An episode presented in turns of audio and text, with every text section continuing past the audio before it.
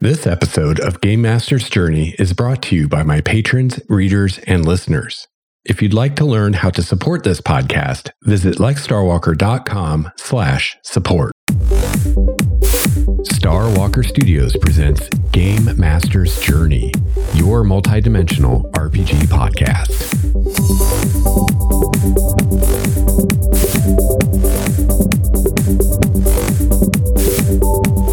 Hello, fellow gamer. Welcome to episode 291 of Game Master's Journey. I'm your host, Lex Starwalker. On this show, we discuss the craft and the art of game mastering. I've been running RPGs for over 30 years now, and I produce this show in the hopes that you can benefit from my experience, my triumphs, and my mistakes. Today, I am joined by a guy that uh, I've played a lot of RPGs with, Craig. And if you uh, have listened to or watched any of uh, my actual play, you might you might already be familiar with Craig. He's been in most, if not all, of the games that I've run uh, on the actual play. And as I've mentioned a couple times, I think in previous episodes, Craig is now running Mage the Ascension for us. And uh, we've been having a lot of fun with that. So, Craig's going to join me today to talk about his Mage Chronicle and what it's like running a game where the player characters can do just about anything that they can imagine. And we also talk about some of the differences between more mechanics focused games and more narrative focused games and just uh, GMing in general. So uh, this is going to be a two-part interview. So we will uh, finish up this discussion in the next episode, episode 292. But uh, without further ado, let's uh, get Craig in here and let's talk GM to GM.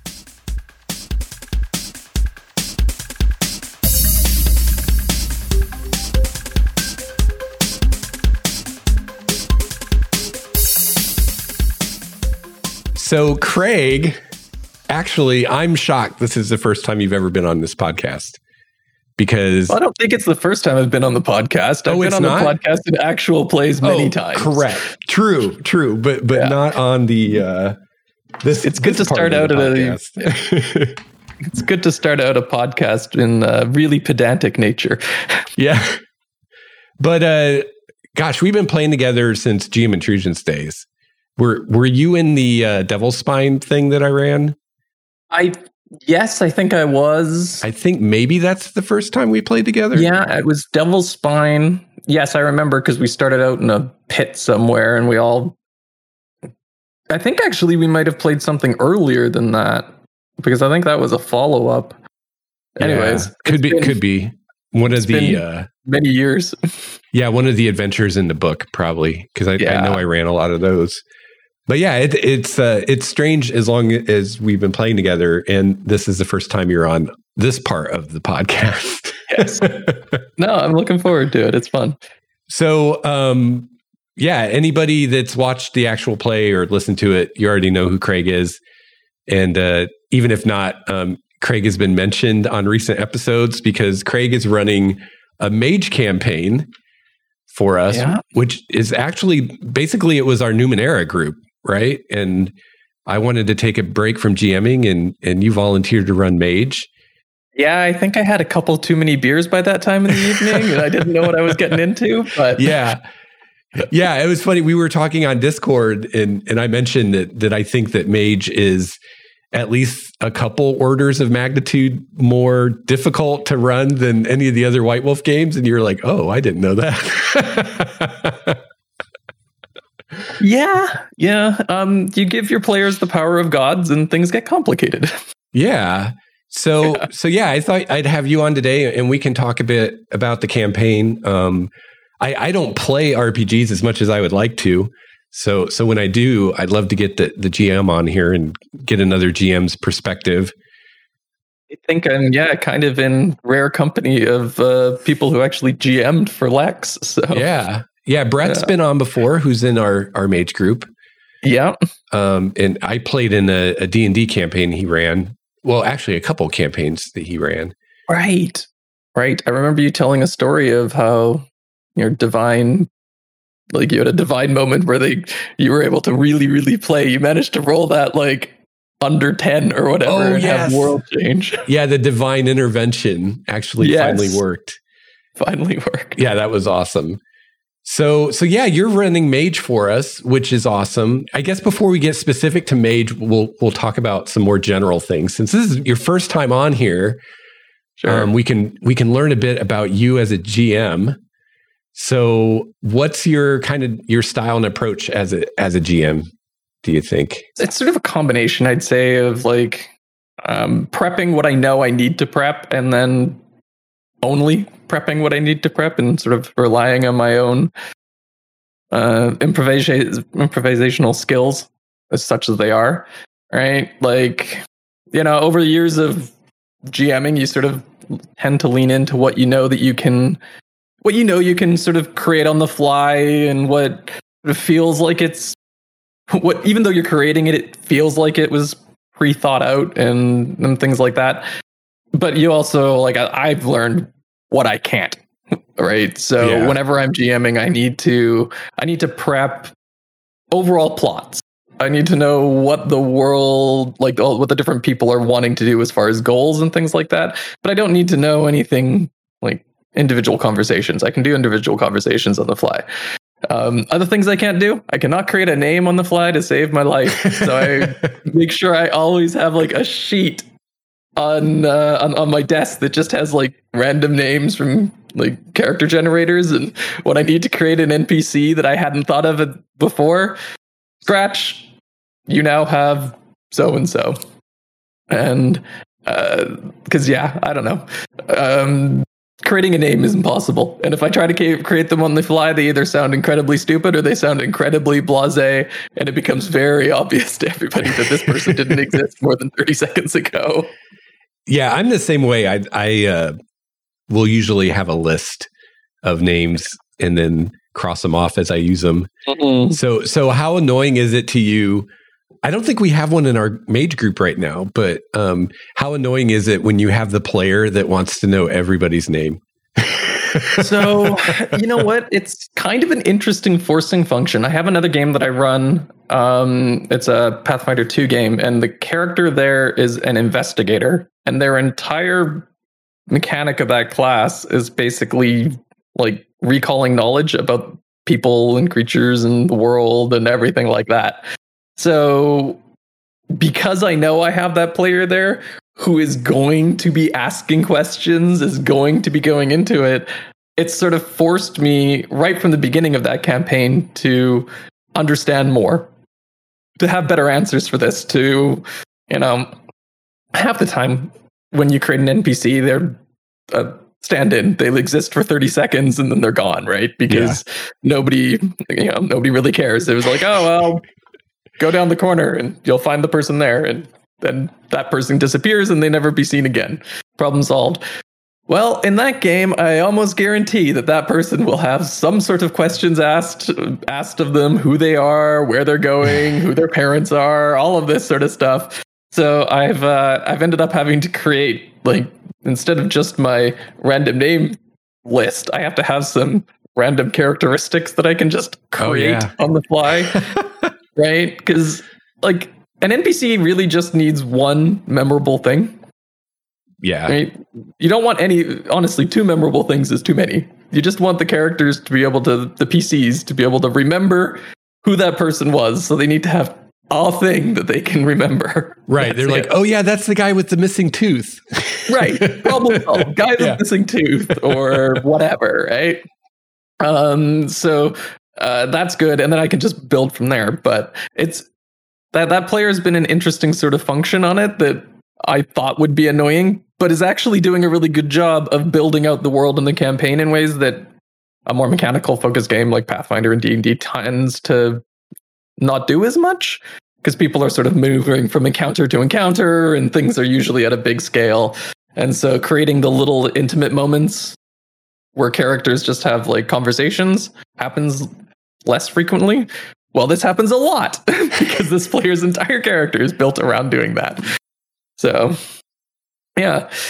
I, I'm the same way. I have a hard time coming up with names on the fly.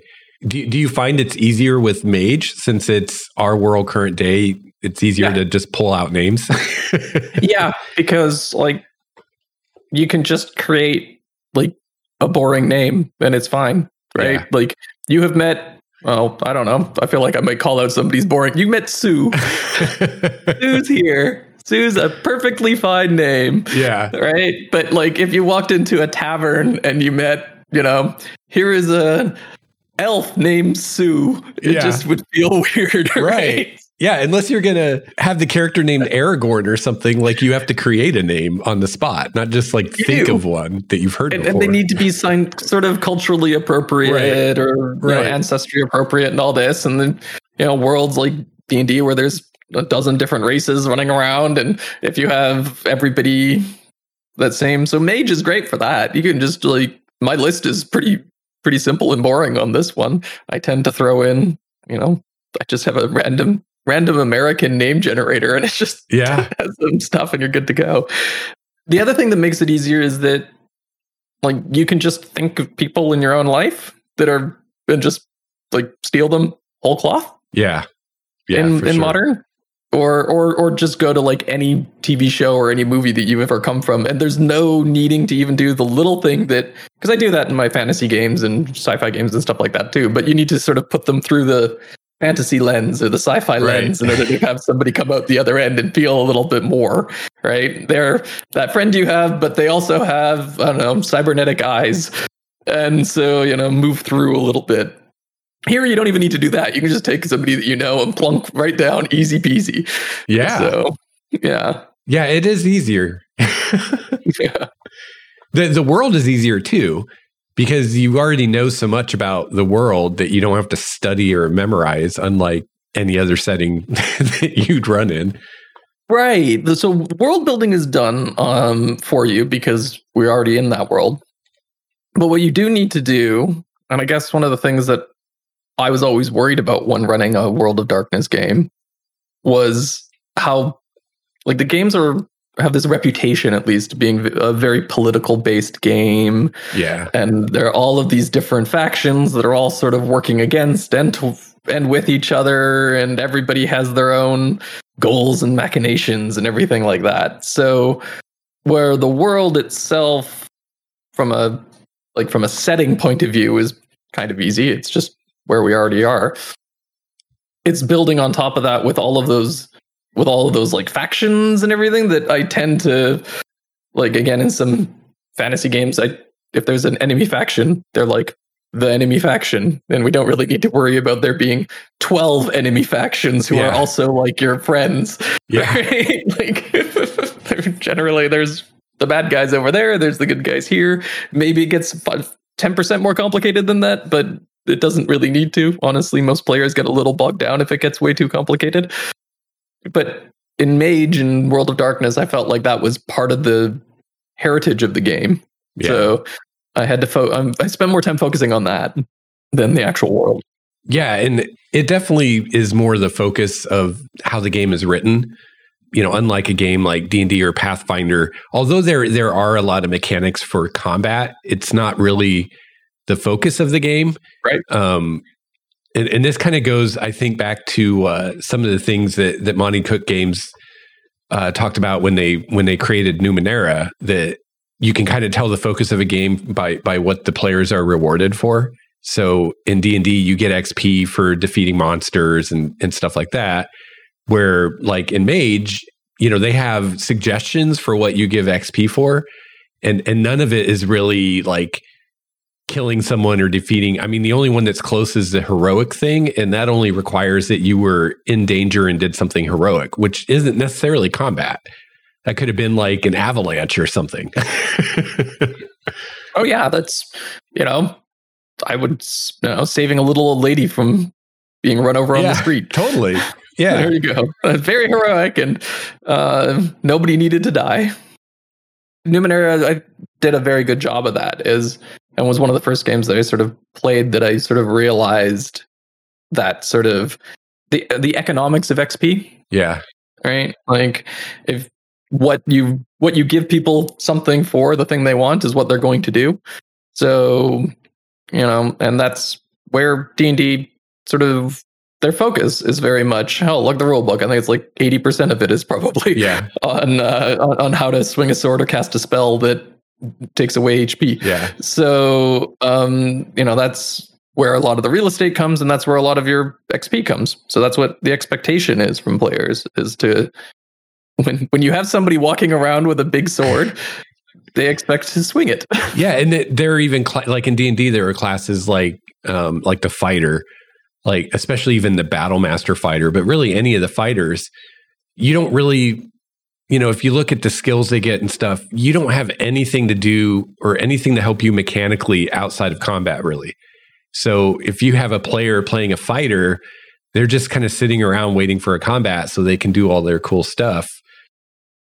And and it's sort of, you know, D and D, especially for this, has that where if you do try to focus on something like I want to try to have uh my fighter also be the face and let's try to do a high charisma fighter. Yeah. You're just going to be worse at what your Yeah. main job is, right? Like Yeah. there's just no way that that's going to play out that doesn't make you worse at being a fighter. Yeah. So, you know, which is a bit of a shame because, you know, there's absolutely a space for there to be a charismatic, you know, like a battle master should be a charismatic person, but it doesn't really reward you for doing that. I think you might get an extra couple superiority dice, maybe. I don't know. Anyways, Yeah. Well, and another thing that really makes Mage different, I, I assume we, we haven't played a lot of it and I don't have any prior experience with it, but it seems to be the case, and it's definitely the case with uh, Vampire and Changeling that that I played a lot. Is the game actually discourages combat because especially when you first start out, basically anything out in the world other than just a mundane human is more powerful than you and can end you like with a snap. And even a human can be a threat if they're well armed or they're, you know, they're really skilled or something like that. I'll just get the jump on you. Yeah, yeah. So so it's very much kind of like when you get into combat, there's a very real chance that you're going to lose your character in, in a way. I mean, you can have that level of threat in D and D, but it's like you can also like face off against a few goblins and you're not really worried. Where where in these games, like almost any combat, you're kind of like, man, this could be the end. yeah, yeah. Well, our previous session, we threw Yes. I threw you against uh, a, a few vamps, and uh, they were not particularly elder vampires by any stretch of the imagination, Right. and it it was not. Like you had to be creative in how you were going to maneuver your way through that because they were taking you down to near death in one or two attacks, no Yeah. problems. So Yeah. yeah, it was it was kind of an eye opener because that was, I guess we, I think we went five or six sessions before any combat yeah, happened in that mage game, Yeah. and so I wasn't exactly sure what to expect. The game itself doesn't really give you any tools for how to make encounters or anything like that. So or even NPCs. I remember you observing, oh, you have to basically make a player character for an Yeah. NPC. yeah, like you have to make a player character for all intents and purposes. So I mean, they have like NPCs in the book or whatever, but but they are like they, it's not in any way simplified from what a player character No, is. It's the same it's thing. identical. I, and if I had one complaint about Mage as a so so far, and there really is the only the one is like as a GM, I have enough going on. Make my life easier. I don't need to have 20 different stats and how they interact and a bunch of abilities and equipment and blah blah. I'm like, no. So I actually went online and I did find somebody who created a system for simplified NPCs. So I just stole that and went, good, Cool. and it's for a different version of World of Darkness, and we'll evolve it over time. But yeah. yeah, we'll, we'll move through it. It has the same concept. Yeah, you know, it's been so long since I've run these games. I don't really remember how I handled NPCs, but I think I I either used one of the sample ones from the book or I actually made a character. Um, yeah. I mean, it's easier because you don't have to spend points. You just put the dots wherever you want. But true. But again, there's no encounter recommendations. Right. So I have no yeah. idea how strong or weak a character should be. And I haven't played much mage. I've right. played a, exactly the same amount of mage as you have. yeah. So. yeah. Yeah. Well, it's it's been a lot of fun so far. And and I guess why we're kind of on the topic, we're we're off script already. But um the the ways you get XP in Mage and, and the other World of Darkness games are the same way, are, are more about role playing than anything else. So you have like similar to D and D, you have uh, personality archetypes that kind of describe who you are, and and you get XP for actually playing that, which is really cool. It'd be, it'd be kind of like if in D and D you got XP for you know playing your what your personality traits and flaws and, and stuff like that. If, if that's where you got, right? yeah, yeah, if you got your XP from that instead of encounters. So that's really cool. I, I very much like it because it very much teaches players that they're they being a good player is understanding your character, understanding how your character connects with both the world, because that's the role playing side, but they also have the XP for how they interact with the world as like part of their mage magic side. Yeah. So, you know, you have those sorts of two spectrums about are you playing your characters' viewpoints of the world as well as you playing your character themselves. Yeah. And, uh, you know, as you say, none of this has to do with, you know, killing a vampire. You can, you can sit there and murder dudes until forever. And I promise you, you'll never get an XP from it. yeah. Yeah, for sure. And and like you said just a few minutes ago, it was our fifth or sixth something session before we even had a combat. And you know, in a lot of like D&D games, if you went that long without a combat, especially if you have, you know, a character like a fighter or something where that's kind of all they do, um, you the players would really be like, when the hell are we going to fight something? Yeah. Where in this game, I don't think it was like that at all. No, no, no. I think the moment that you that the the combat actually started, everybody had a oh no moment. Like, how do we not do this? I think you immediately teleported away. I did. That was yeah. That was at that point the biggest magical thing I'd ever done was to get out of combat. Just to run away. Okay, so um, go, going back to our outline script. uh, did you say everything you wanted to say about yep. your style and approach? I think so. And then a whole bunch more. yeah. So what are of, of the games you've played and or run, what are your some of your favorites? And what did you like about them? Yeah, I think like I'm really enjoying what our mage game is doing right now. Um it, it's having I'm having a lot of fun with it. I've I've never really played the played or run any of these, so it's having an absolute time.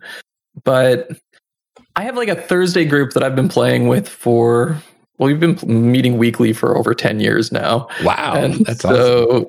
Yeah. And uh, there's been some absolutely amazing things in there that we've played. And the great thing about that group is that everybody in it has GM'd like multi year campaigns.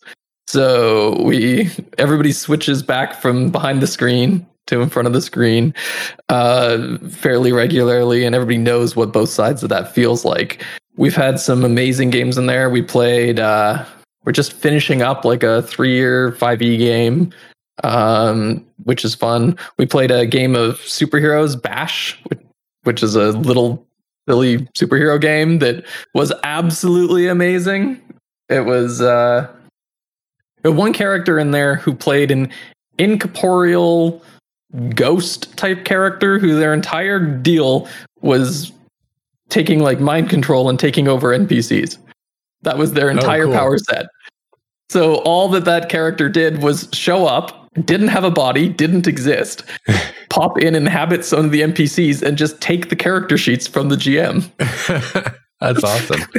and and it was it was an amazing story. It was an amazing campaign, but it really sort of taught taught me a lot of what to do, of how to how to play with broken characters, like quote unquote broken characters, how to play outside of different comfort zones. Like, you know, that game you your average GM is not going to, you know, hand over their character sheets that have all of their notes, all their storylines, all of everything on it because Yeah. you know, it feels like you're getting away from whatever mystery is being told, but it's instead learning how to play like with what your players are wanting to do and and having a team and having a group like that that we've been playing with forever means that you can really feel comfortable doing whatever you want to. Yeah. That and awesome. so, you know, there's some great games there. And uh oh yeah, like the Numenera games, of course, that we've played, those are always an absolute blast. I've uh, I've always had fun with those. Back from from way back in the day to very recently. So I got to ask you, you you have this this one group you've been with for ten years, which I, I think is the dream for most of us. Um, so so have you ever um, played a D and D or Pathfinder or Thirteenth Age or or game like that from like beginning to max level? Have have you ever achieved gotten that Yeah. achievement unlocked? Yeah, we've done it multiple times. awesome. Yeah, we did. Uh, I have done it with all three of those systems. I did Awesome. a 13th age game from 1 to 10 because that's as high as it goes. Yeah. I ran, uh, I played in a Pathfinder game that went from 1 to 20. We did Way of the Wicked with that. Um, we were playing evil characters, Ooh. um, which was entertaining. And uh, yeah, we're just finishing off our 5e campaign, and that's for high level. I think we'll probably get to 20 or close enough to. Awesome. So yeah, it's uh, it's rare. I think for most people to ever say that, but we're we're kind of lucky that we have the group that we have, and we we play through. And the when you when you join up, it's expected that this is going to be a long haul thing. And when you volunteer to GM, the expectation is you're going to go until the wheels fall off. Yeah, I, I think um, the last time I did that in like D and D was third edition. Yeah, I, I had a campaign that went actually beyond twentieth level. We started to get into the some of the epic level stuff. I think we got to like level twenty three. Oh wow. We never I never played around with the epic stuff. We I don't know. I, I I can't just like so level 20, we'll use that as an example of like level 20 is a really weird level because like once you're there, you just stop tracking XP, stop tracking milestones and all that because you're Yeah. done, right? Yeah, and and so what ends up usually what what has happened in our games most of the time is it sort of ends up being like you reach 20th level and then you like walk into the big bad's lair and then you're kind of like you have one epic fight at Yeah. 20th level yeah, and then some you know prologue or some epilogue and then you're done because there's like there's nothing there's no carrots to go for anymore yeah. so maybe maybe epic levels would at least provide some carrot to keep going Yeah, it was it was some crazy stuff, and and I know they have some optional stuff in five E for Beyond Twenty, but it's pretty underwhelming. Um, Yeah. It, it definitely you're not getting much after No. after that. It's, not like the epic stuff. like as somebody who's just was playing a high level 5e campaign right now it's i don't think that's where 5e sings like i think 5e sings at a lower level yeah, that's what I've heard. and then because when you get to those big high levels you're you, you don't gain that much that's more impressive a lot of times it's like my i get a level two of one of a feature that i got at fifth level and now i have the third version of it and now i can do Yeah. it three times a day Yeah. instead of twice a day or something like that like you're not there's, there's nothing really exciting that's happening from that wizards get eighth and ninth level spells which are silly so that's fun but that's about it Yeah. like you know throwing out a wish can really screw a campaign yes. Yeah, I still hope to to get our game, our D and D game that that I was running up there. I don't even remember. Were you guys like tenth level or something? I don't remember. Yeah, maybe Gotta, i gotta go back, back to to that. D&D beyond and see i think we might have been somewhere in that level because we finished the uh the Avernus adventure. Yep. So I maybe you guys Well, were no, like we, we finished going to avernus whereupon i think you yeah thought this is a cool concept and then took four sentences from the book and recreated the rest of it yourself yeah. Well, well, it's more like just hacking out huge parts of it. Um, yeah But yeah, I think maybe you guys were as high as like 13 or something. But oh, maybe. But yeah, I'd I'd love to return to that someday when I have the the time to come up with yeah, the rest fingers crossed. I'm there. of course, I have to say that that now that you're running Mage, um, it kind of brought back how much I, I like the the White Wolf system.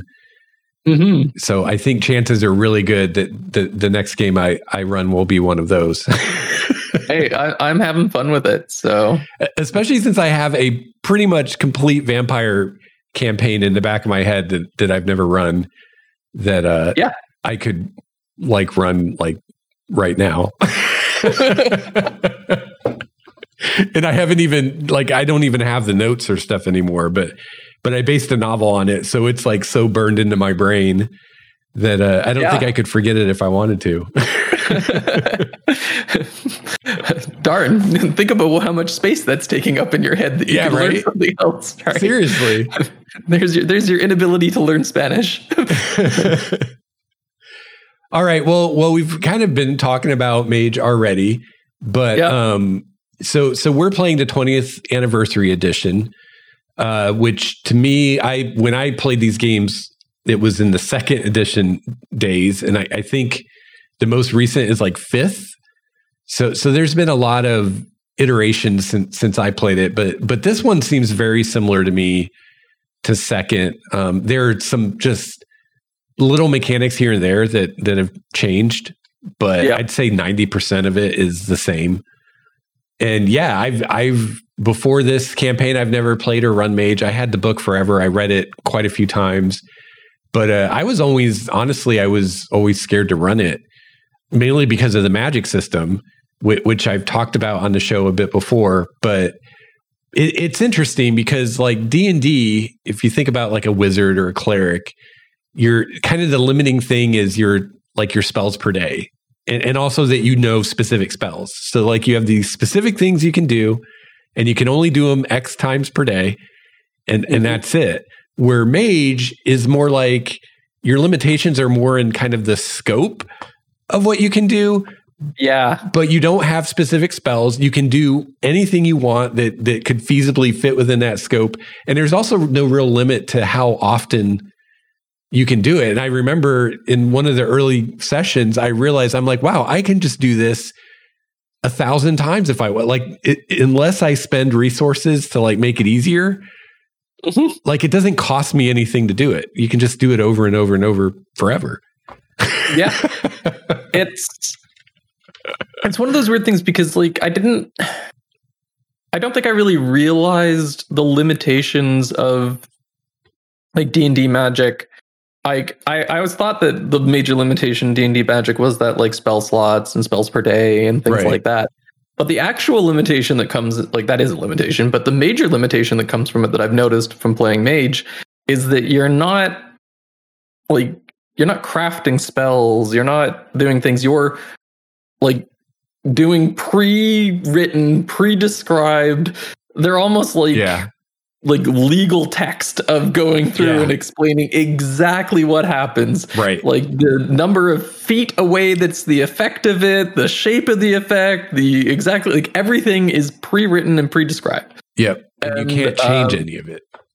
No, and there's Usually. nothing you can do to well, like some little meta magic things yeah. where you can like, cool, now I can cast it an extra 30 feet. But like you know, even those are incredibly specific. Right.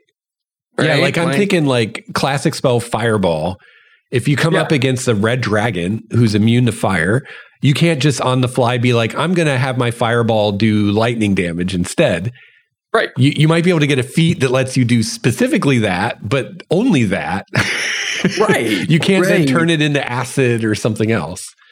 Or or they're different spells. Like you'll have yeah. you know, there's five different spells that basically are the same thing, except they just do a find and replace for the type of damage like yep. that exists. Yep. Um the, you know or there's entirely different spells you say okay well now it's a, a wall of fire instead of a fireball. It like you know they're very very specific and exactly like wall of fire my goodness the amount of like text that goes into describing exactly how big that wall can be and everything like that it's crazy.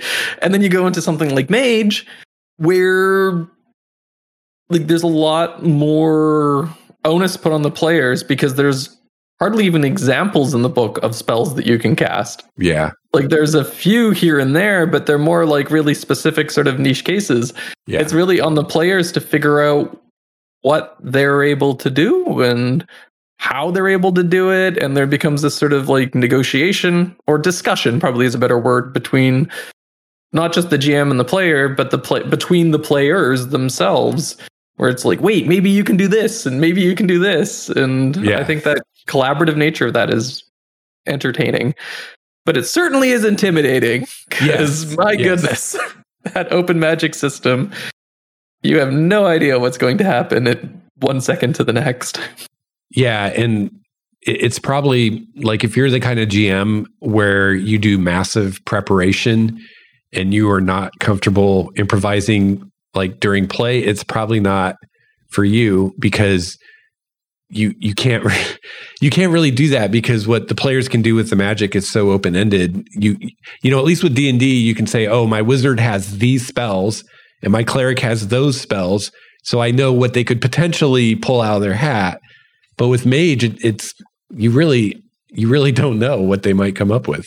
Like like one of our games, um, our first combat, I think my character has correspondence, which is the kind of teleporting stuff. And you know, I was trying to be creative using that to like do damage. Like like the vampires were standing under a street lamp, so I teleported away the bolt that like held the, the thing on so it fell on them and stuff like that. But eventually I ran out of ideas and I'm like, I can't do anything. What can I do? And you were like, well, what other spheres do you have? And I had, I think it was matter. And, and we finally realized, like, oh, I could turn the vampire's pants from blue jeans into steel to limit their mobility. And I mean, as a GM, there's no way you could have anticipated before the session that I would do that. Or even me as a player, I couldn't have anticipated that I would do that. Right. But like first of all, uh, as a GM, uh, it never create an NPC that you anticipate will uh, meet a player and survive. Um, right? Like that's just a I think that's a good good rule of uh, uh, of creating an NPC. So like combat magic is one thing because combat magic in mage, if you kill the guys or don't kill the guys or they get away or whatever, that's fine. Like for my for me as a player as a GM, I, I can usually my my assumption is probably that everything's going to die, and if they don't, it just makes things more interesting down the line, right? Yeah. But it's when it's out of combat where you know you can teleport. I think theoretically at your level, you could teleport yourself anywhere within like several hundred miles Yeah, probably. maybe maybe more like you might be able to just walk out from where you are and just like show up in you know san francisco where Yeah. we're not. And i'd be like okay well what do i do now? I guess bring up google maps. Where are you Yeah. so if you are a high prep uh, gm i think I, I think having a like a discussion with your players on let's figure out what we're going to do and what we're not going to do and if you plan on doing something like teleport to another part of this planet. Yeah. um, or to another planet. Um, i might need 15 minutes. Or we might just call it there so I can have a week. call it there. Um, right? Yeah, yeah Uh, for sure. But but yeah, it's the game has the tools to be able to allow you, and as we talked earlier in the earlier, because Mage happens to happen in our own world, it's a little easier, I think, to create something on the fly because you can literally Google stuff. yeah. Yeah. Um, so uh, that helps a little bit, but yeah, it's a bit intimidating for sure. But it's kind of fun for that. So I don't think I realized when we started this, but but you'd never actually run or played a White Wolf game before this, right? Nope. I technically at like 20 years ago I was going to play in a vampire game and I think I made a character, but we never actually did the game. So I don't think that counts. I think you have to actually roll dice to have counted as played. yeah. So you jumped into deep end because um, you chose to, to run mage, which I think is just like I said, at least one or two orders of magnitude more complex for the GM and the players actually. So what what was your approach to like to running this? Because I was I think it was only like two weeks from the time that that you were like, hey, let's do this to when we actually started playing. It, it wasn't very long. Maybe three weeks. Three. Okay. Yeah. So uh, I guess step number one was read a 650 page rule book. Um, oh my god, so I feel that, that was that was a bit of a slog. Um, and and I, I, I, I will say I haven't read all 650 pages of that. I I made it through about 400 or 300 and went okay. I need to start skipping forward because it's like 250 pages before you get to character creation. yeah, and, and, real quickly for the listeners, um, the 20th version anniversary edition, there there've not only been like numerous versions of of Mage as they've like improve the rule set or whatever, just like D and D or Pathfinder, where they have you know first edition, second edition. But then there were so like in Mage, the, the kind of the adversary is called the Technocracy, who are also mages, but um, they they come at it from from like techno science. Yeah, and and and kind of the the idea of mage is is the idea of paradigms, which is how you conceive of how reality works and how your magic works and these different groups are kind of fighting over over that. It's kind of complicated, but but anyway, they had a whole a, a separate core book for if you wanted to play in the technocracy with their own you know character types and all that. So Mage Twenty has all of that in one book. So depending like what kind of mage you're wanting to run, there's a lot of stuff in there that isn't really relevant to what you're doing. And um, I imagine for someone who's unfamiliar with all this stuff, it's hard maybe even to know like what's the optional stuff or what's yep you know the stuff I don't need to worry about. well, they also like the World of Darkness games have these meta plots yes. that exist. Yes. And like where everybody's sort of playing in the same overall storyline, no matter what your campaign is and stuff like that. And like big events happen and they're written in the core books as time goes on and they change things. Yeah. And then the 20th anniversary sort of tries to answer what if all of those, none of those, some of those right. events happened yeah. and allow and it's like ugh, a poor little brain hurts. So uh luckily they're all in in boxes with purple backgrounds and so okay. i just learned to skip those and that shrunk the book by about 100 pages. Yeah. That helped. But there was so that was the one side is read a big book.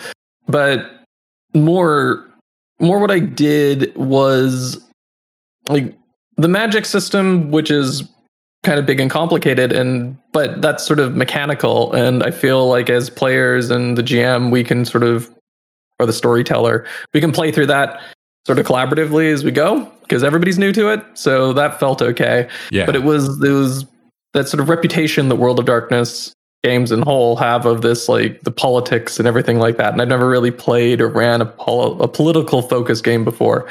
So what I did in order to allow myself a little bit of freedom was I specifically put you as players away from that.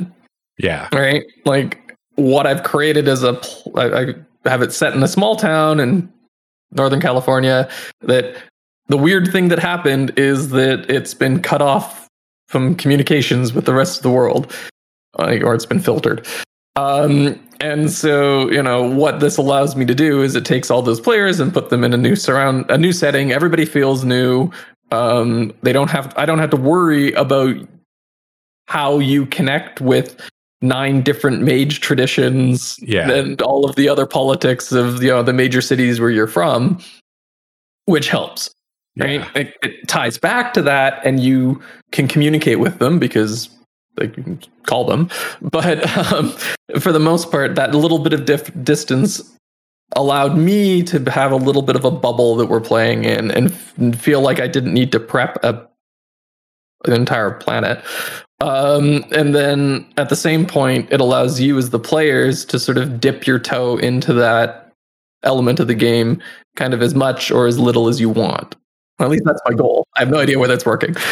yeah, no, I think it is. It, it's kind of like the D and D equivalent of like starting out in a small village and having like one dungeon nearby. So you yeah. you know you're limiting the options, so you have some idea what to expect. Yeah, I'm always sort of a fan of like my world building sta- tactics or techniques have always been like bottom up. Yeah. Like yeah. figure out where you are and then build like just that. Yeah. Don't worry. Like I don't need to figure out the world's creation myths, Right. pantheons, and you know all of this. It's like nope, you're here doing one thing. You're Right. The town, and there's a lady there who's selling really good soup. And how do we make that work? yeah. And you're not worried about like the nation and what are the other nations and what are their relationships and what are they trading with each other. exactly. Right? Like, you know, not everything needs to be a trade embargo.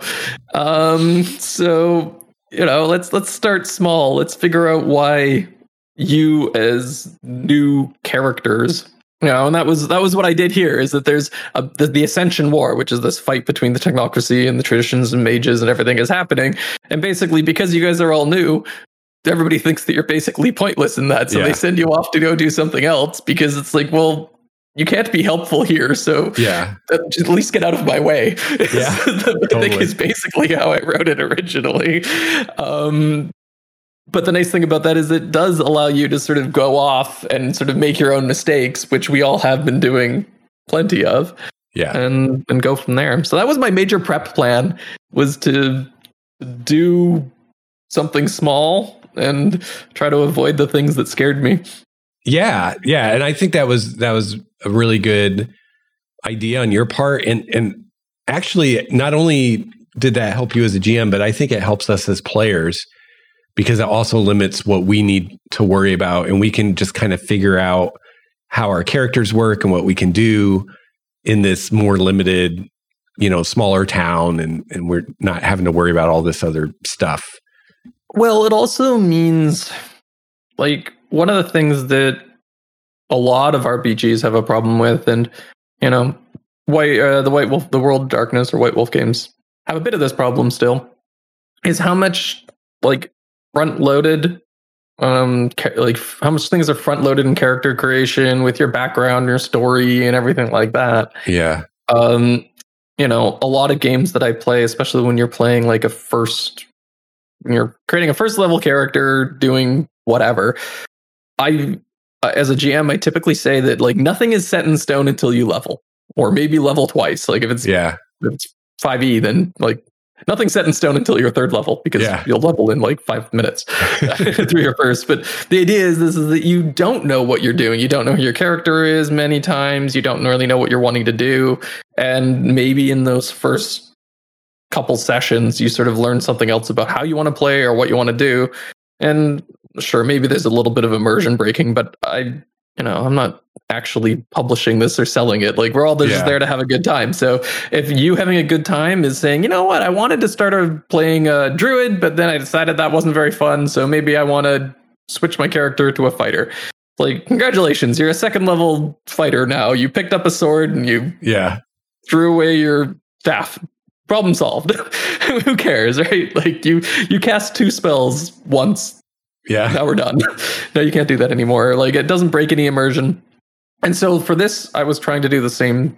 I think the same sort of concept is that like in Mage you have to pick your traditions, but there's an entire blurb about what those different factions are and how they connect into the greater world and worlds and everything like that. And you know, one of our players approached me after our last session and said, "Hey, I'm thinking of changing factions. Is that okay?" And I'm like, well, you've had really limited communications with them. There isn't really much storyline that's been happening there. So, yeah, that's probably just fine, right? Like, we can smooth over the narrative of why that happens. And I don't, honestly, if I didn't tell you this, you might not even have noticed that it happened Yeah. because there wasn't those big communications. We hadn't formed those deep relationships. It's once those deep relationships are formed that then it would become awkward or obnoxious. But yeah, it doesn't you know let's have fun with it and then it allows you to sort of create those character through play sort of you know i don't know gameplay that sort of exists through play characters Yeah. that exist through play which is a lot more fun than 20 20 page backgrounds uh that don't ma- that, that don't connect with the world because you haven't been in the world Yeah. Yeah, and that that's one thing I like about the White Wolf games is you don't have classes. So even if the GM isn't comfortable with you just like changing your character after a few sessions, like you're not you're not like limited by those choices. Like, you know, if if you're playing D&D and at first level you decide to be a fighter and then at third level you're like, "Oh, I would rather rather be a mage or a wizard."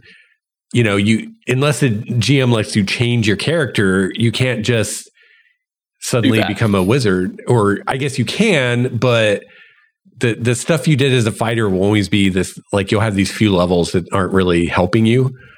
Um, yeah. Where, where this game, it's much more like you can kind of do whatever you want anyway. So mm-hmm. there's less of that sense of, oh, I wasted points on this when I decided to do this other thing. Because. Right. Like, I think the only thing that would make any difference in Mage is like one of your types of magic is one XP cheaper yeah. level. Yeah. Yeah. That's like, really the only thing. I think you'd save over the entire course of your character something like 5 XP. it's not a yeah. big deal by any stretch. Uh, yeah. Maybe a little bit more than that, but it's not much. So, yeah, the freedom of that and the freedom of those class uh, classless systems is kind of great, right? Yeah. Like what you want to do and and it allows you to sort of pivot and move as your character grows. Right? Like your who knows? You've done a whole lot of your your character in this game has done a lot of like correspondence magic, but maybe after this figuring out that you can turn people's pants into steel, you decide that maybe I want to do a bit more matter. Yeah. And you yeah. totally can. You're free to do that. Although that did suddenly get harder once you read up on on using vampires more.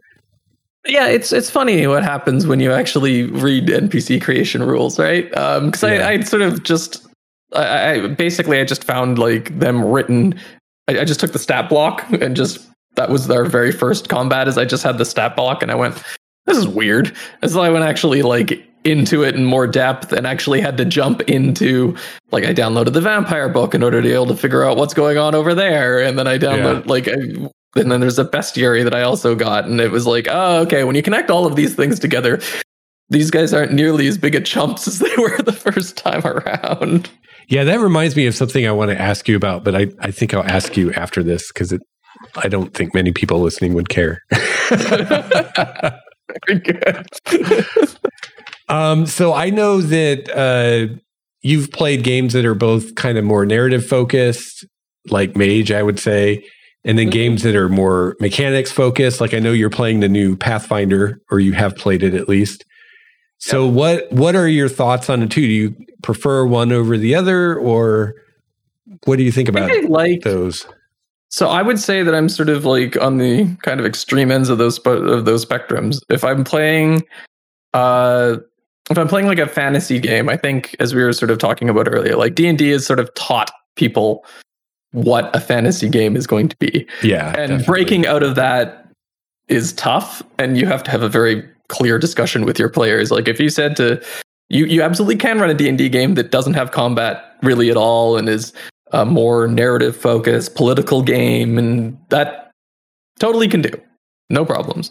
Um, but I think that if you sprung that on players, that would be mean to do yeah. to them because you know they they definitely people wouldn't expect that.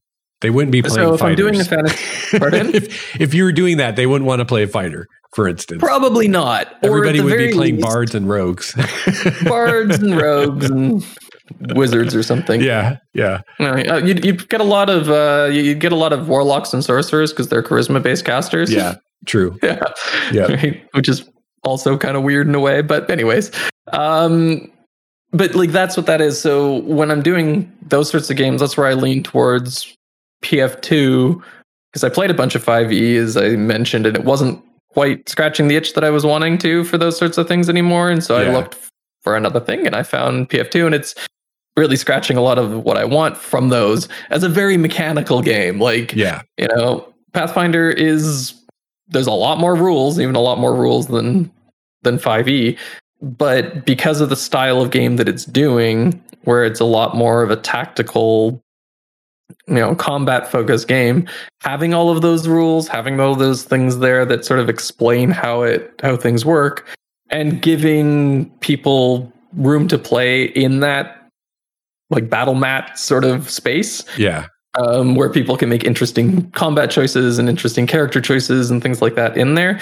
I, it works really well for that style of game. Yeah. Um, and then if I move into something like Mage or, you know, I've done, I've played a bunch of uh, like good Powered by the Apocalypse games like Masks and uh, uh, Monster of the Week and things like this that uh, that I've enjoyed, and um, and then things like Blades in the Dark as well that are really narrative focused. Right, this is all completely theater of the mind combat is not really a thing or or definitely a lot less like even less than mage uh or or vampire. You're you're very much telling a story here um collaboratively. It's very low prep and everything. So Yeah. if i'm wanting to do something narrative i like swinging the pendulum almost as far as we can in one direction where you're you know, Power of the Apocalypse games have very light rules, but a really strong framework that they play around in.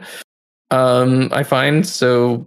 You know, you you have to understand how things work, but the actual dice rolling mechanics and like all of the different things are very very light, which is great because it allows people to really play through it and and- and really sort of explore that storytelling way Yeah. in the same way as like Numenera does a good job with one of the things that I love about Numenera is that you don't roll dice as a GM, right? Yeah. Because it allows you to focus your entire energy on just telling the story. And Power of the Apocalypse does the same sort of things, as does uh, Blades in the Dark. Blades in the Dark did something that I always wanted to be able to do within like a fantasy setting, which is uh, it's it's a game about heists. And if anybody's ever tried to play a heist in D and D, it is hard Yeah. Because you spend a whole lot of time standing in front of a locked door discussing what's on the other side of the door with Yeah. no information about what's on the other side of the door. Because everybody feels like they need to have this like be perfectly prepped in order to be able to do the thing. And blades in the dark does a great job of saying no you don't do any of that. And there's no prep needed there's no anything. They have a flashback mechanic where basically Yeah. you can say oh well i had thought of that Right. and then you just basically go back in time and say that it had happened and then you pop back to the present and so it allows you to sort of do prep in during play yeah. It's like what you mentioned the other night when we were playing. It's like a leverage episode. yeah it's exactly like a leverage episode right um and it, it it's great for that so um but the really thing is is that you need to sort of understand as you play the different games what to bring in from that right? Like understanding where in a when you're playing something very mechanical like uh, d&d or pathfinder when to let those mechanics fall away when to let those rules go away right? Understanding what's playing with those understanding what they're supposed to be doing and then once you understand what the goal of those rules are knowing when they actually come up and when they don't Yeah. like I was playing in a game. Oh, we were playing in. A, I was playing in a five E game yesterday, and uh, somebody cast Zone of Truth on a goblin that was tied up to a chair in a Zone of Truth, and the GM was they're like, okay, well, it lasts ten minutes, great, and he's going to roll his save at the beginning of every round. And I'm like, okay, and it was very obvious you the goblin wasn't going anywhere. There was no other threats. Nothing was going to happen for ten minutes, and it's Right. like, well, why roll the save? We'll just wait until he fails. This is the goblin Right. fails the save. We have Right. a hundred tries at this. He's going to fail eventually, and then we'll do what we need to. And so, you know, when I was the GM, I, I sort of said, I said to the GM, like, well, this is maybe a little meta, but why don't we just fast forward until they fail, and you don't need to roll dice, and we don't need to roll dice. We'll just because this it's the narrative, the story was was, was being told here, right? Right. So it's looking at a mechanic and saying, eh, go away Yeah. we we solved what we needed to and you know and then once that happened we were able to get through with some fun role playing stuff and then move on to whatever needed to happen after that yeah. right so that's where narrative sort of you can bring things back and forth into it right Yeah. Yeah, I, de- I definitely appreciate it when a GM realizes that a mechanic is just getting in the way and is Mhm. willing to just say, "Yeah, forget that." Yeah. this isn't serving us right now. We're not going to use it. right you know, and if you cast Zone of Truth in combat, then I think it has a different, yeah, for sure, different, you know, purpose. Um, and, and don't get me wrong, I think having a Zone of Truth in the middle of a combat could be absolutely hilarious. well, I think it makes sense, you know, if you're someone who enjoys more mechanical games and enjoys more narrative games, that you would prefer games that are hard on one side or the other because a game that tries to do both at the same time is probably not going to do either one very well. Um, mm. So it makes sense to play, you know, Pathfinder or something to scratch the mechanical itch, and then play something like Mage to scratch the narrative itch instead of trying to find something that's going to do both at the same time. Because it's probably not even possible probably do both isn't. well. well, and it's it's one of the things that I'm a little bit because I'm wondering if mage and we haven't played enough is because it, it, does have quite a bit of like there's quite a bit of rules in that game there's quite yeah. a bit of crunch that exists within it so yeah. you know it's it's not a lot of a lot of them have to do outside of combat but there still is quite quite a bit of mechanical crunch that exists while at the same time being a very narrative focused game so that's one of the things that as i moved into it i was curious about whether the World of Darkness and Mage games were sort of trying to be both. Yeah. And if it and if it was going to do a kind of a poor job of either or if it was actually a good sweet spot. Yeah. Cuz, you know, look at something like well, any of the Powered by the Apocalypse games, but I played a bunch of Masks. And Masks is uh like it's a you're playing teenage superheroes. And the game's as much about like curfews and prom dates and finals as it is about like stopping villains. Yeah. And so, you know, that's a, that's the, the actual like combat thing hardly like it exists, but it, it's very emotion driven and story driven in a way. And this is, you know, there's no hit points and stuff like that, right? Right.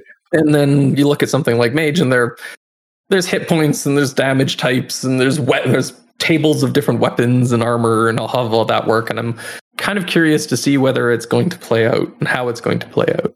Yeah. I, I do, you know, now that you say that, I think it's possible that Mage is more crunchy than the other World of Darkness games. I mean, I mean, the magic system definitely is. Um, yeah, because like for instance, Vampire, you have what's called disciplines, which is are like your supernatural abilities, but they're they're more like like D and D spells. Like the one is Auspex, which is uh, powers of perception. And so level one Auspex is just heightened senses. And I, I think there's a mechanical thing to it. Like it either reduces the difficulty or gives you more dice for like perception rolls or something. But but it's very just cut and dry. This is what it is. Right. Um, and if there is a roll involved, a lot of them there's no roll involved. But if there is one, it will tell you you roll this, the difficulty's this, and that's it. Where right. mage, you know, for each of the sphere dots, it's just like you can do these kinds of things. And at, at best, it's a list of examples of things that you could do that is not all of the things that you could do. It's just some of the things you could do.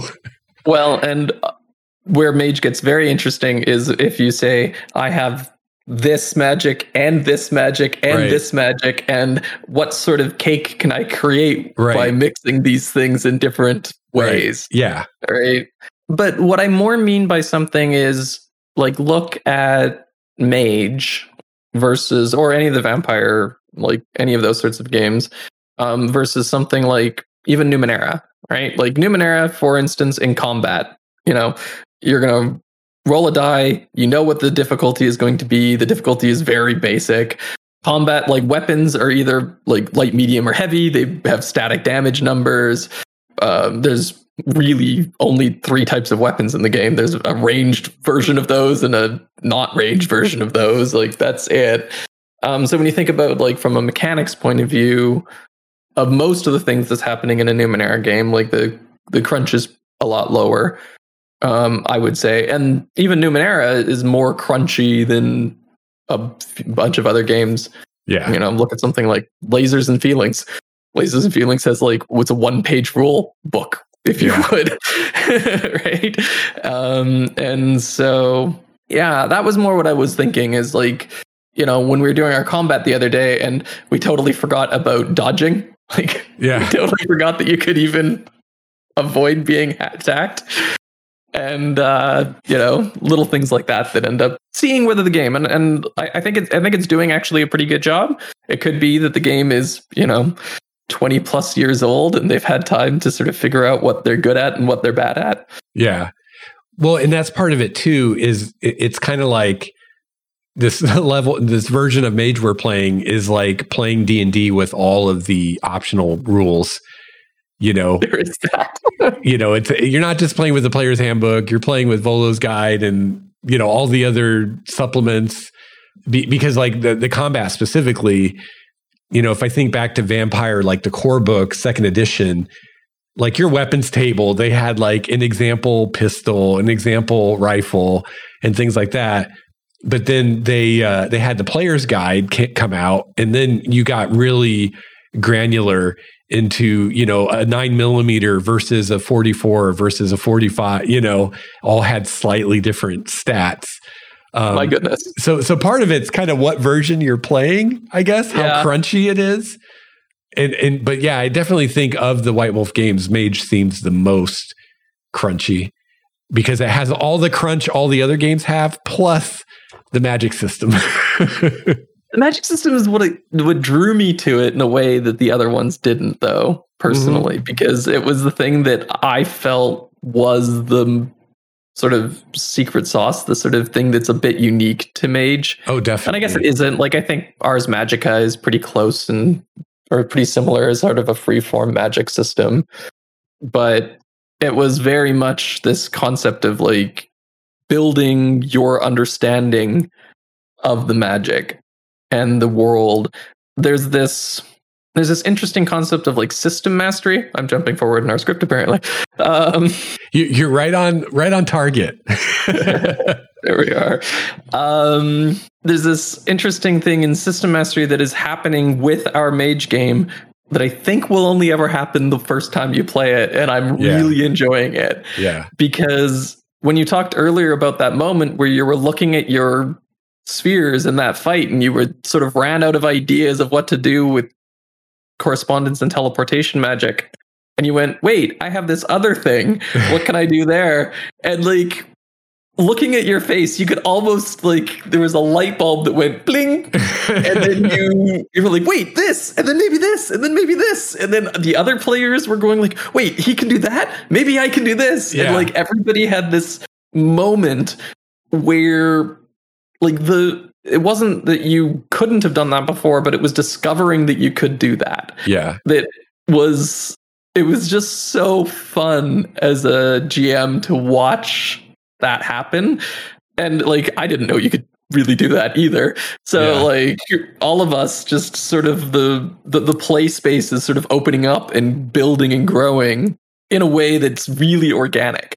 Because as you're you're these beginning mages, you're the, these level one characters. Like there's no level, but you know what I mean right um, you're they're these starting characters, and so well, your character is learning what they can do with magic. It really parallels what you as a player are learning what to do with your magic, yeah and so there's this growth that's happening. And as I say, it only happens once because if you play another mage game, you're like, oh well, now I know how to do all those things. That doesn't Yeah. exist anymore.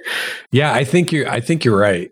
Because I was just thinking, well, you could play a character with totally different spheres, but chances are someone else in your group played that, so you'll at least know what they what they did to be like, "Oh, I can do this, this and this."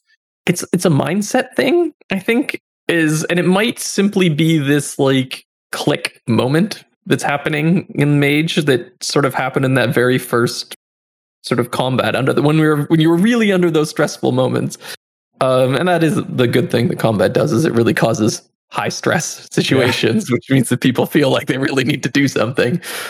Um but that was that those sort of click moments. You go wait maybe i can ooh and then you can do stuff like that. And there's probably only a couple of those that end up happening as your like play space opens as your brain sort of goes like there's this ah moment and you jump forward in it. And uh i don't know that's i'm really enjoying that type of system mastery versus some other types of system mastery that like well old like 3.5 D&D had this where like your system mastery was figuring out that that feat train like, chain was just terrible. Yeah. And you can only really Yeah. know that if you like invested four feats in it over 15 levels of play and you're like, wait, this just doesn't scale. It doesn't work really well. And it's like, haha, now you know. It's like, well, that's not very fun system mastery. Yeah. Especially Yeah. when all that existed kind of pre internet in many ways. Yeah. So you couldn't just do a you couldn't just Google up a class guide to figure out that taking that is bad. Yeah. I think that's something they really tried to avoid in fifth edition was They did a really good job of that. those, yeah. those kind of gotcha feats that especially ones like you said in a tree where you invest all these feats and then you realize oh this isn't actually very good Yeah, yeah, and yeah. No, Five E did a good job of getting rid of. I don't think the. I think you'd almost have to like purposely build a bad character. yeah but but it's Um, also um you know we were talking earlier about games that are more mechanical versus more narrative.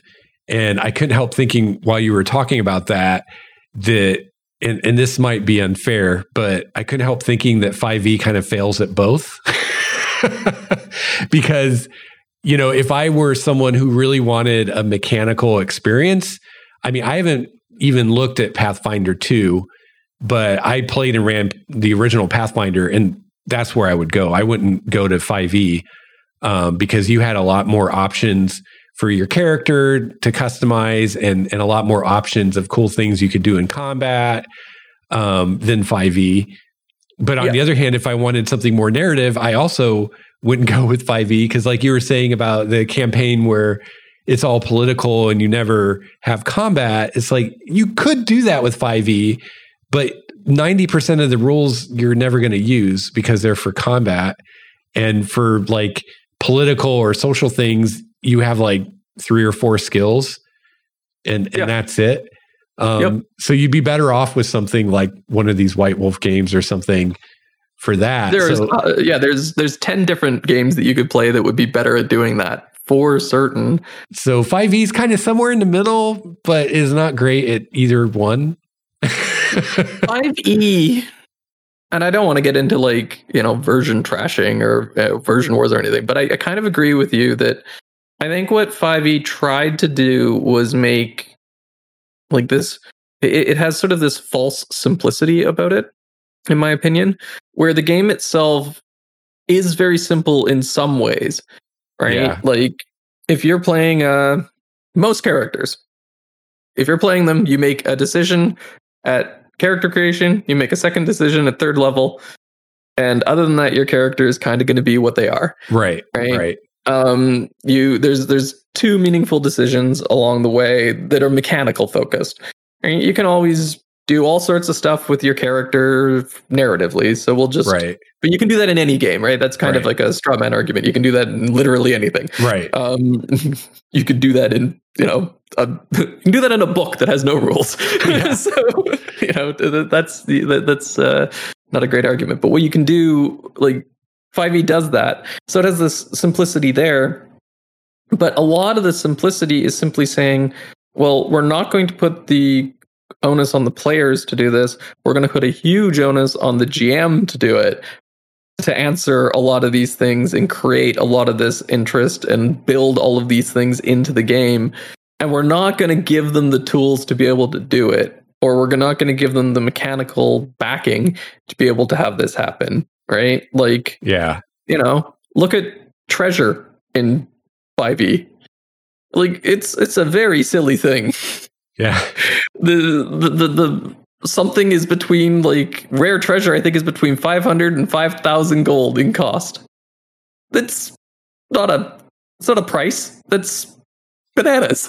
Yeah. that makes no sense at all. Yeah. Like and there's no idea of what to, to what to what to do things with that. So why are you you know the concept of giving out treasure and having shops and everything like that it goes back to like first edition yeah. D&D back in the day, but there's no mechanical tools to be able to do that and what the tools they do gives uh, just basically makes the GM's job significantly more difficult. yeah. And and like that's just a small example of something where 5e needs, you know, and maybe 5 5.5, right? Like if the, if 5.5 comes out or 6 edition, like I know they're talking about both of those things.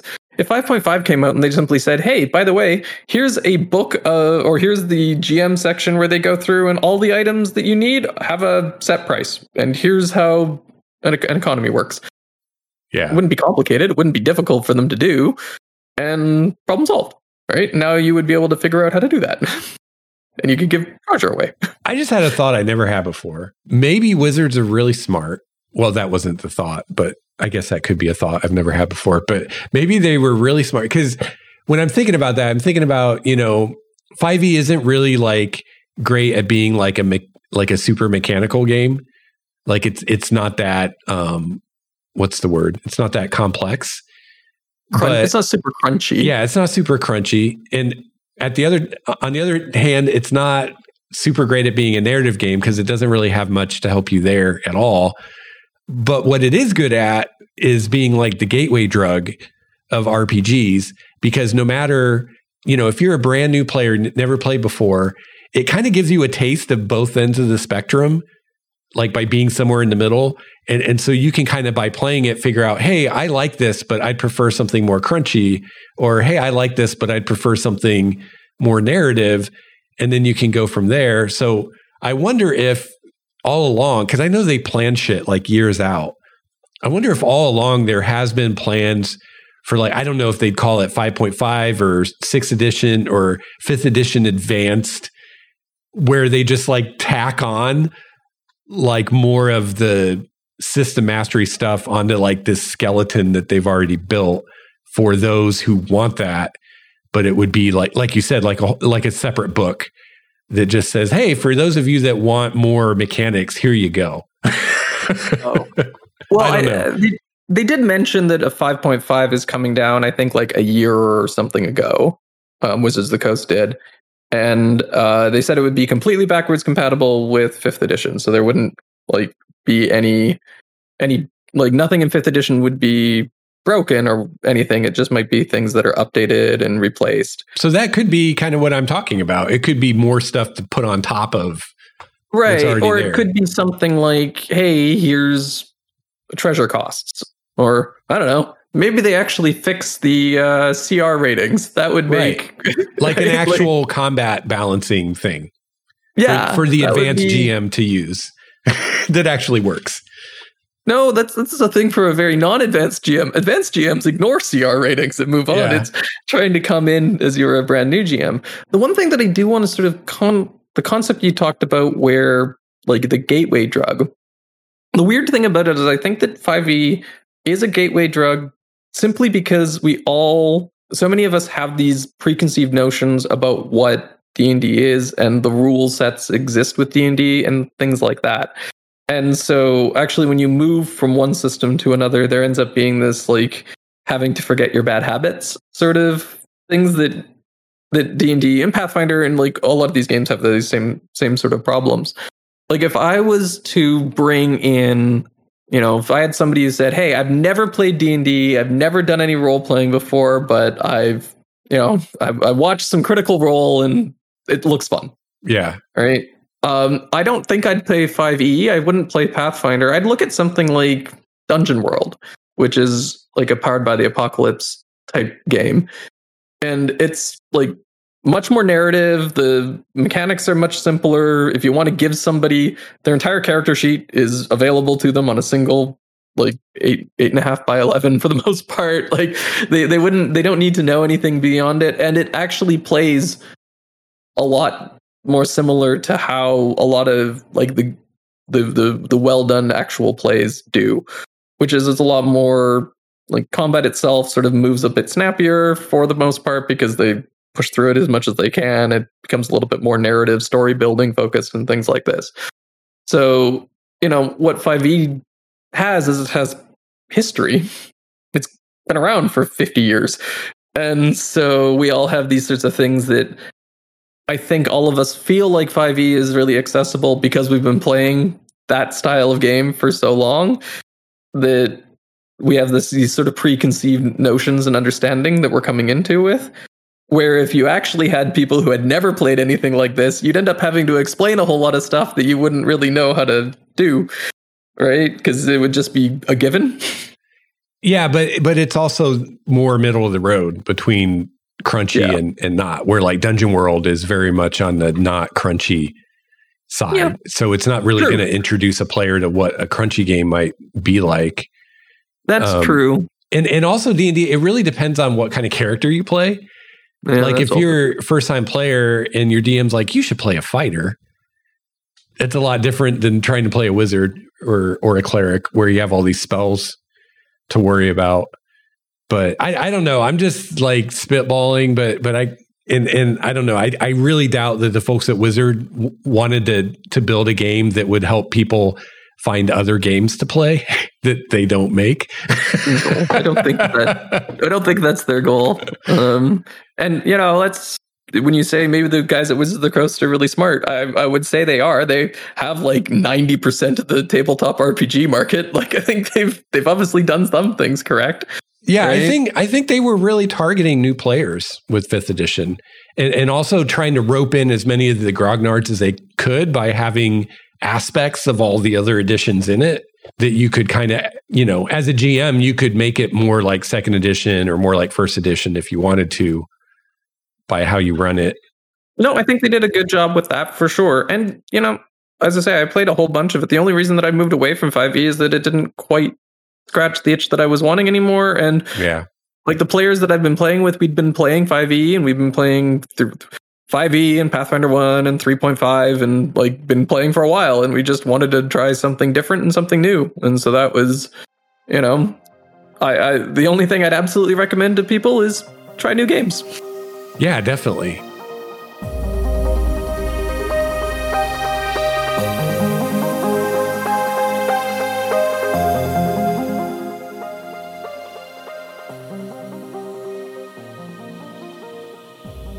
All right. Well, that is going to wrap it up for this episode of Game Master's Journey. Thank you so much for tuning in.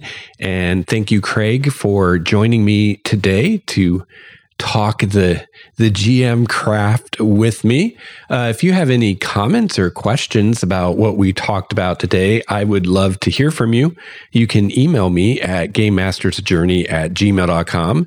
You can follow me on Twitter at Lex Starwalker, and you can call my voicemail 951 465 5391. That's 951 465 5391.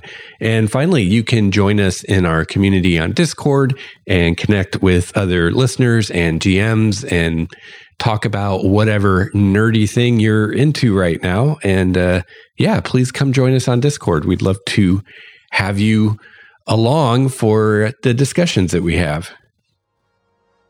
So I hope that you have a chance to play your favorite RPG this week.